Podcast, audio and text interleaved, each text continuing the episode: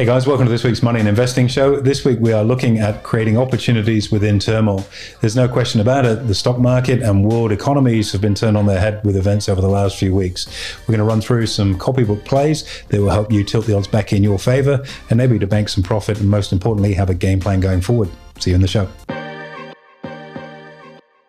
Hey guys, welcome to this week's Money and Investing Show with me, your host, Andrew Baxter, and as always, my offsider and co host, Mitchell Laurential. Good to be back, Mr. Baxter. Thank you for having me on the show. Today, we're going to talk about opportunity as we love in markets. Amidst what has been a tumultuous situation, geopolitics, Ukraine, Russia, and everything else in between, hmm. let's talk about how to trade it. It certainly has. And, you know, these events, when they come along, you know, turn markets on their head. One of the things that we talked about when we did our outlook at the start of the year was that, you know, we suspected 2022 would be a, a very different type of trading year than what we've seen over the previous couple. You know, not a trending market, but certainly a more volatile and choppy market. And that's exactly what we've been served up. I know I'm testing your old age here, but diving into things, podcast number seven of 2022, we spoke about the plays that we anticipated. If you say so. If you say so.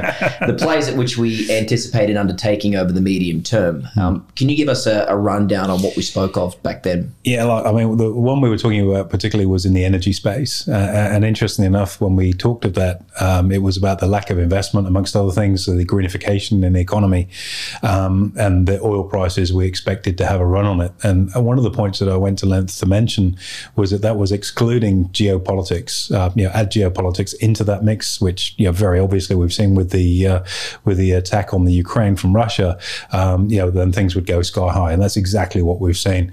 Uh, and it's not a let's get the kazoo out and do a lap of honor and beat our chest. The reality is um, there are certain playbooks that you can set your stand out for uh, to capitalize within markets, and, and that's really where high level trading kicks in, which is what we do.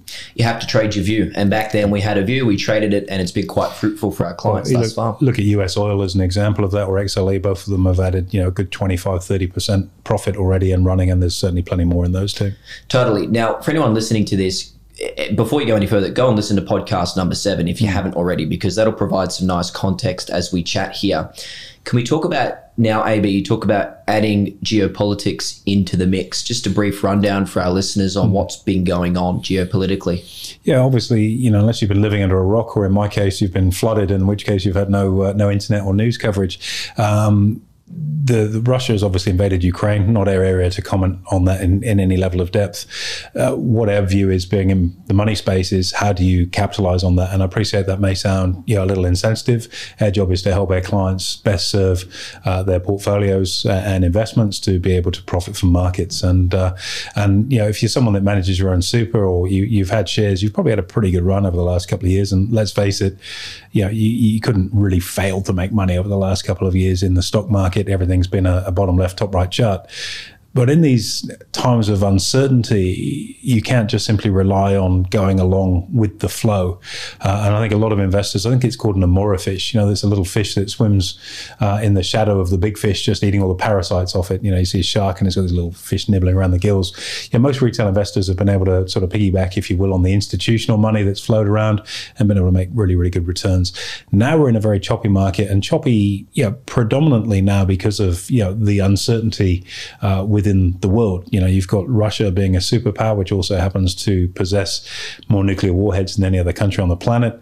Um, you know, flexing its military muscle uh, and uh, and invading the Ukraine.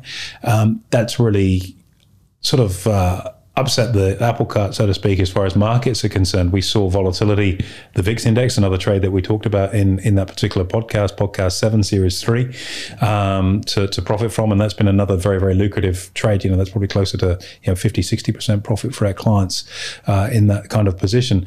The volatility index has gone up through the roof uh, as, as a reflection of the uncertainty in markets. And this kind of uncertainty for a traditional buy and hold investor is a nightmare because the gains of the previous year have been given back in, in, in to, to, to, some extent. You know, think about Macquarie Bank as an example, you know, it's sort from what, 204 $205 to 176 uh, and counting, you know, and, and, and so that, that profit that you've made has been given away because we've held onto a position when, in actual fact, the shape of the market dictated a different approach. And I think this is something that really drives us as an organization is to make sure our clients are equipped with different types of strategies for different market conditions. This is not a trending market. There's huge uncertainty as to where the world's going to be in six months' time, three months' time, one month's time, one week's time for that matter. And so persisting with a buy and hold strategy in these conditions um, really financially is not going to be particularly lucrative for you. And instead, you've got to set yourself out to either protect yourself from the risks of those markets. And once you've protected yourself from that downside, then look to engage strategies that are likely to be yeah, pretty profitable through there. Uh, you know, and I hope people have bought insurance or put in protection or hedged off uh, some of their portfolio, so they've been able to maintain you know the values of their portfolio and their their, their retirement potential uh, lifestyle.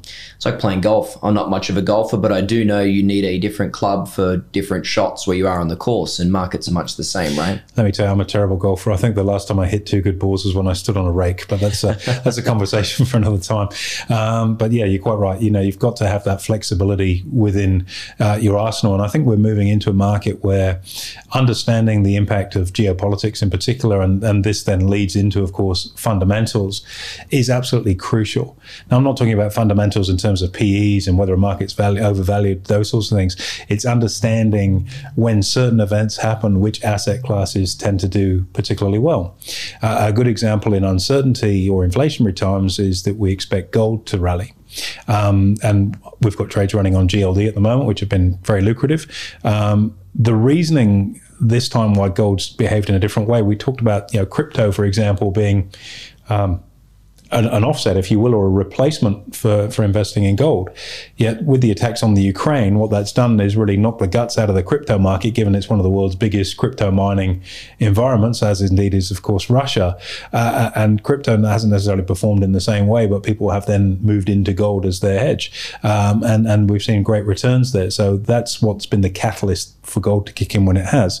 Uh, we talked about energy prices, we alluded to in, in, in, in episode seven, series three, um, that, you know, given the quantum of energy that comes out of the out of Russia and out of the Ukraine, uh, any disruption to supply or sanctions or anything like that is going to send commodity prices for oil and energy in particular through the roof, and that's exactly what we've seen.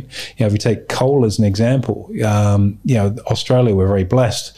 Um, I guess it's a poison chalice from an environmental perspective. Again, it's it's something we've talked talked to you know, quite extensively, but we produce the world's best thermal coal.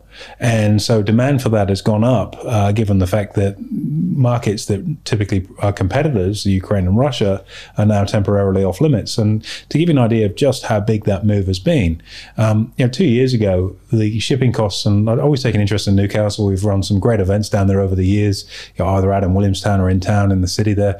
And, and you see the coal boats going out uh, overnight, you know, two, three of them a day. Um, two years ago, coal was $40 a tonne. Friday, Newcastle coal, four hundred dollars a ton, a tenfold increase in two years, uh, and and a large chunk of that, forty percent of that, just on Friday alone.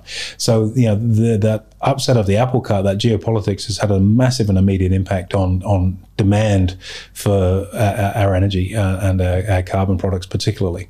Natural gas, also, too, a, a big component of that. From my understanding, a lot of natural gas is produced in in Russia and runs through Ukraine to Germany, right? But the Nord Stream two pipeline, I believe, is what it's called, has been I'd cut love, off. to, I'd love to see you draw that on the map. no idea. Geography, not my skill set. Well, let, us take that as an example, and let's actually talk about Poland, which is, of course, one of the countries that, that border onto the Ukraine. Um, you know, Poland has tried to approach, uh, you know, like everybody, the, the reduction of carbon emissions, but its coal-fired power stations aren't able to meet its baseline uh, requirements for power. It can't handle um, the amount of power it needs, and obviously, you know, since Poland has become more ingrained with Europe, there's been huge expansion in that country. And so they do require massive amounts of natural gas from Russia, uh, specifically in order to meet that energy gap between what they need and what they can actually produce under their own uh, under their own devices using coal. Now, of course, Russia's holding all the cards insofar as it's got the pipelines going in and it's got the natural resource there. Uh, and Europe at the moment is is sort of scouting around. There are trade embargoes and different measures that are being taken to, I guess, express the contempt from the West for what's gone on.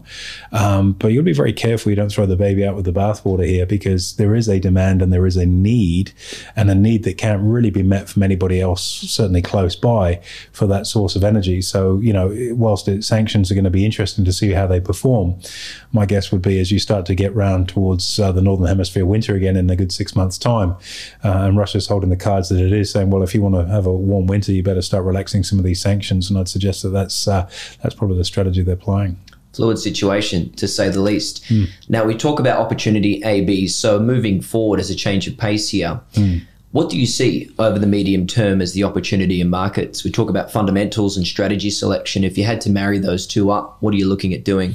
So that's a great question, um, and I think yeah, we've talked about energy, and I think the next thing we have to talk about is particularly the foods uh, and, and and the grains complex.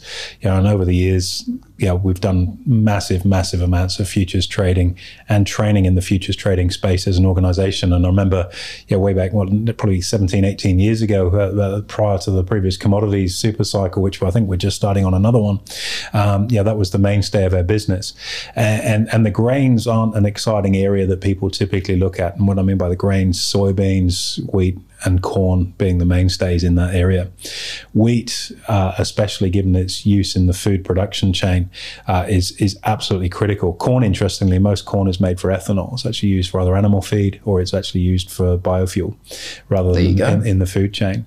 Um, but wheat is a slightly different um, proposition, and, and and the Ukraine and Russia, I think, uh, are number two and three in terms of the world producers of wheat.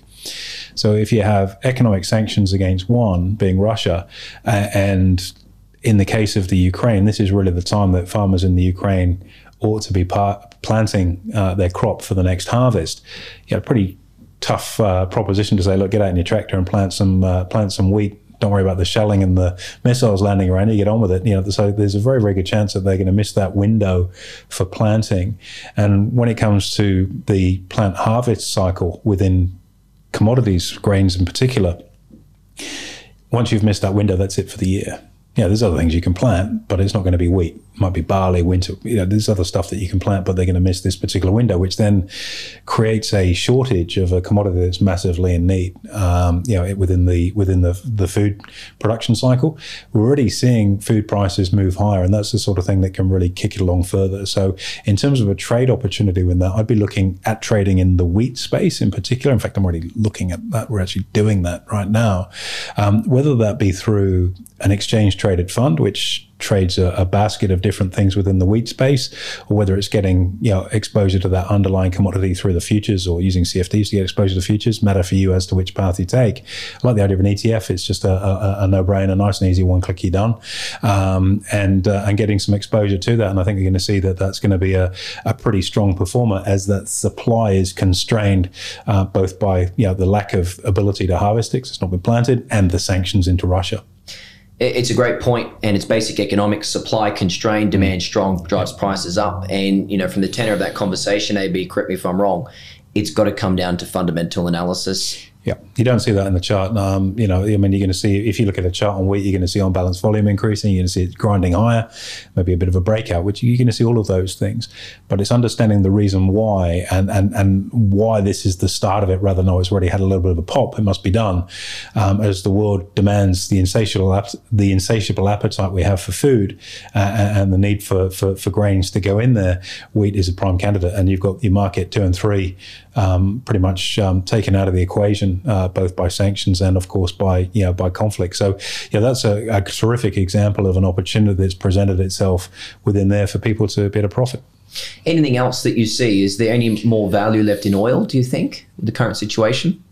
Look, I think as the economy continues to open up post COVID, um, you know, looking at flights and travel in general and, and, and, energy production, I don't think we're tapped out as far as oil is concerned. And again, if there are sanctions against Russia, and I think a lot of people that are talking about sanctions are trying to avoid including energy in that, just to avoid getting caught up in the in the points that we've alluded to uh, a few moments ago. I do think oil's got more left in it, um, like and, and potentially considerably more left in it. Um, for, for a number of reasons. Uh, one is a constraint on supply. Number two is the expansion of the economy. And if you've got more demand and slower supply, you're going to see prices move north. Um, you're also going to see various constraints in the energy generation space where you need to look at substitutes, for example. So if you can't get natural gas, what's your alternate? Is it an oil fired power station? Is it coal? Uh, if it's coal, that's very good for our market here in Australia. You know, the Chinese are coming around to having to buy Australian coal as they also, I guess, can't be seen to be cozying up too closely to Russia uh, under the current sort of political uh, circumstance, which again creates a further driver for demand out of the Russian market and into the sort of Western global market. So yeah, I think there's, you know, there's good scope for oil to go further too. And as I say, we've got traps well set on that. We've got clients in great profit, and long may that continue. The the downside to all of this, as always, is that, you and perhaps, you know, from time to time you get people that perhaps are a little cynical, uh, checking in and having a listen and, oh, you guys talk about, you know, is exploiting people. We're not exploiting people. What we're trying to do is help our, our clients, uh, people we've got a duty of care to, to be able to um, protect uh, and create wealth for themselves and their families. Um, and, and, the higher energy prices in particular is going to affect your everyday person very heavily. You go to the Bowser, um, you know, I couldn't fill up. I've just been um, obviously in the Northern Rivers where there's a limit on what fuel you can buy, two dollars ten a litre at the moment and rising. Um, and so you know, that's something which is a huge punitive tax on, everyday people because it's such a huge fixed cost every week filling the car up with fuel. Uh, and so, you know, that's a, a, another inflationary pressure in the Australian economy, likely to see rates rise on the back of it. But it's also something that's got to come out of people's hip pockets. So there's a lot of pain with this. And we're not profiting from that pain. We're just simply trading the price moves there. And I wish more people could learn the skills to say, okay, um, let's say you've got you know millions of dollars to do this. You've got ten thousand dollars sitting around. A ten grand investment in something like USO, if it goes up as it has already thirty percent, that's just made you three thousand dollars. That's going to take an awful lot of sting out of that extra price rise at the Bowser. I must admit, I'm quite happy going to the Bowser at the moment because whilst it's pain on filling up, it's very profitable on the other side of the equation, and I've got a decent lick uh, in USO as our clients have, uh, profiting from that. So you know, you can be a victim of this, or you can be a victor. It's just a question of which lens you choose to look through uh, and, and it is going to get very painful in my heart uh, uh, uh, goes out to those people. That's why we put this material out in the in the free to air space, so that people go, oh, there is something I can do to protect myself and my family from higher energy costs. Uh, it's going to be a very very real uh, real issue, uh, and yeah, I think um, there's definitely more upside in, in in energy prices, not just oil, but across the energy complex. Great advice, AB, and, and awesome analysis as well. You make it sound so simple as always, but for anyone listening to this, going how do I get to that level? What's mm. your final piece of advice? Reach out. We'd love to have a conversation. This stuff is all teachable and it's also learnable. You just got to be open to accepting that there are ways that you can protect yourself uh, to be able to profit through this. Uh, and just because perhaps you may have had some success if you're already an investor over the last few years, um, things have shifted dramatically and you're going to want to have a significantly higher skill set to be able to really capitalize on this and avoid the volatility that's this broader market. So you need to be very, very selective in where you're lining yourself up, have great risk management in there as well, and have a very clear view. Um, unfortunately, this is 30 years in this game now, so it's it's not my first rodeo where I've seen conflict uh, and what that's done to energy prices. You know, the best example of which would have been um, the Gulf War, uh, one and two, uh, which were copybook plays for making sure you got exposure to oil because the price went up through the roof, and uh, this is just another example of that. So success leaves clues, history leaves clues. And if you've got a game plan that's based on what's happened in the past and how things operate, how they're all connected up, then with some level of confidence, you can then expose your money to those opportunities and, and obviously profit. Opportunities within turmoil, there's certainly plenty of them, maybe. Thanks very much for your time today. Always a pleasure. Thanks, Mitch. There you have it, guys. Make sure you give us a review and a rating, and we'll look forward to hosting you next week.